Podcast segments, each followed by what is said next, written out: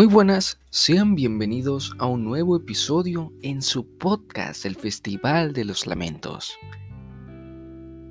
Para esta ocasión me gustaría reflexionar algunas cosas con respecto a asuntos que he visto en las redes sociales, como puede ser batallas de idiotas, de, para ser específico, ateo contra cristiano, testigo de Jehová, lo que tú quieras, una religión basada en el dios abrámico.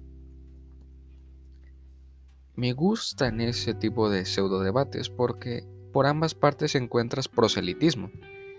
La gente se va por la idea de que la religión es mala porque nos controla a pesar de que nuestra sociedad es la que es a partir de la religión. Es como de que muerdes la mano que te da de comer. Es innegable los destrozos que han causado con, por ejemplo, la Inquisición y todo el oscurantismo, pero es ignorar los hechos pasados de ver cómo la religión formó a la sociedad. En fin. Esta gente tacha de proselitista al religioso promedio, pero ellos bien que quieren imponer su ateísmo. ¿A qué me refiero? Cuando, por ejemplo, ves los videos de Pritchard Codon de cómo va mejorando, puedes encontrar gente que genuinamente en buen plan, comenta gracias a Dios.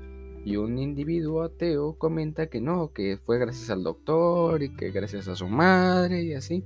Y que por qué le dices un ser imaginario, que convenientemente no te dice por qué es imaginario, pero simplemente asume que es imaginario y por lo tanto tienes que creerle.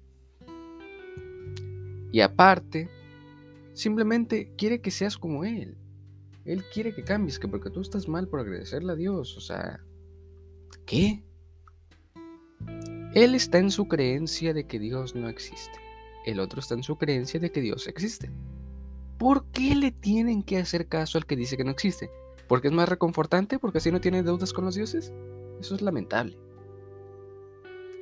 Me encanta esa doble moral de algunos de... Como estoy diciendo lo contrario y como nos da más beneficios, yo sí puedo ser proselitista. O en algunos casos el mítico.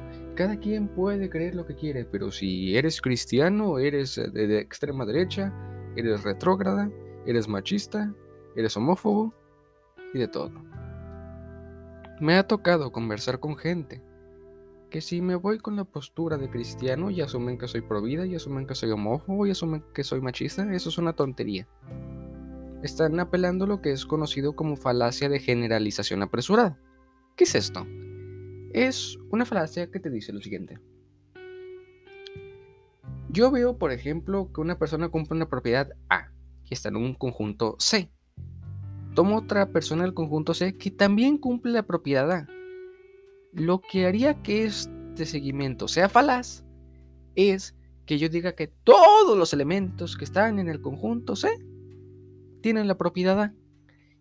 En estos casos, el conjunto es el de los cristianos, la propiedad puede ser la homofobia, puede ser el machismo, puede ser que sean provida y yo quiero entender por qué meten en el mismo saco a los provida, es algo demasiado estúpido.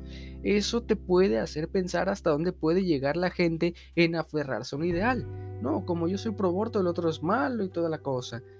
Y eso es para hablar después, porque Frecuentemente ese tipo de posturas siempre quieren demonizar a la otra, como ocurre con los que llaman idiotas o algo por decir a los pro vida. Porque sí, ellos están con sus argumentos y eso, pero a la hora de querer atacar la postura pro vida, lo único que hacen es tomar los pequeños grupos de gente que realmente no tiene mucho conocimiento, pero por dogma son pro vida, y los intentan ridiculizar y ya con eso creen que vencieron el problema. Nuevamente estamos cayendo en una falacia de generalización apresurada. Y eso es totalmente erróneo. Es evidente, te lo estoy diciendo que es una falacia. en fin. Ah, fue un buen momento de reflexión, quiero decir. Liberé lo que tengo en lo más profundo de mí. Así que podríamos dejarle hasta aquí. O podría hablar de más cosas. En estos momentos estoy esperando a tomar determinada clase y me gustaría aprovechar todo el tiempo que tenga para ello. Vamos a revisar un momento a ver si no ha llegado nada. Veamos, veamos. Aparentemente no ha ocurrido nada, así que podemos seguir conversando tranquilamente sobre todo este tipo de temas. ¿De qué otra cosa puedo conversar? Sí, me gustaría entrar de lleno ahora sí a los verdaderos debates sobre teístas y ateos. Muy bien. El día de antier estaba viendo un debate de opinión y pensamiento con un youtuber conocido como El Profe, debatiendo evidentemente sobre la existencia de Dios. Y ocurre lo siguiente. El teísta tuvo bastantes argumentos, como cuáles, como el argumento cosmológico Kalam, como el argumento del ajuste fino, como el dilema de la mano de Dios, y el ateo únicamente se dedicaba a intentar ridiculizar una falacia de ridículo y aparte intentaba imponer su pensamiento empírico cientificista de que no, si no lo ves, ¿por qué creerlo? Que eso es demasiado estúpido a mi perspectiva, porque si tú lo puedes ver, si tú tienes evidencia empírica de eso, no es una creencia, es un hecho. Ay, el individuo despierto de hoy en día de las redes sociales se olvida de cosas tan básicas como aquel que se pone a decir que el universo viene de la nada a pesar de que Parménides en su metafísica nos dijo que de la nada nada se sigue porque la nada no tiene propiedad.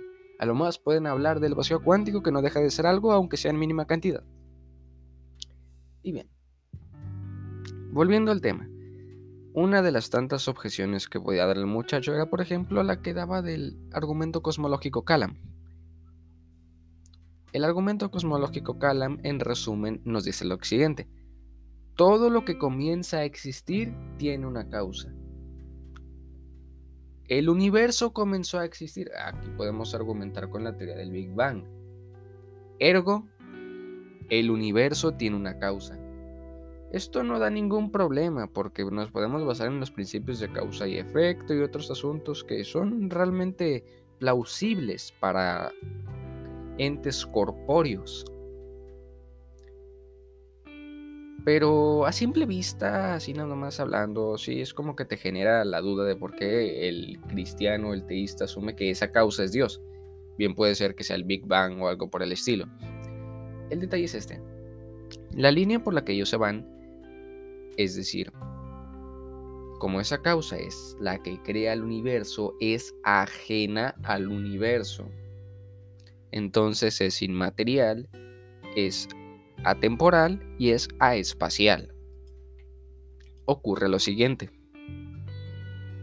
Bien podemos decir que no necesariamente es inmaterial o algo por el estilo. Podemos decir que la causa es una singularidad que pum hizo todo su desarrollo, pero uno puede empezar a preguntarse qué vino antes de la singularidad.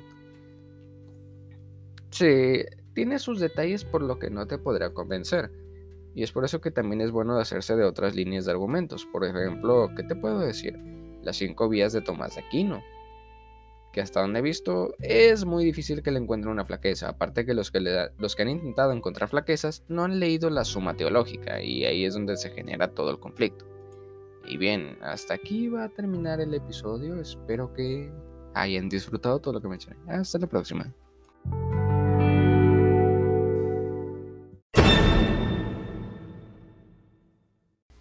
Me veo en la necesidad de aclarar que ni siquiera soy pro vida antes de que se me asuman ese tipo de cargos por defender a esa gente. Y también no importa mi postura, si soy teísta, agnóstico o algo por el estilo, simplemente estoy haciendo una crítica de lo que uno puede ver al acceso de todos. Simplemente me despido. Hasta la próxima.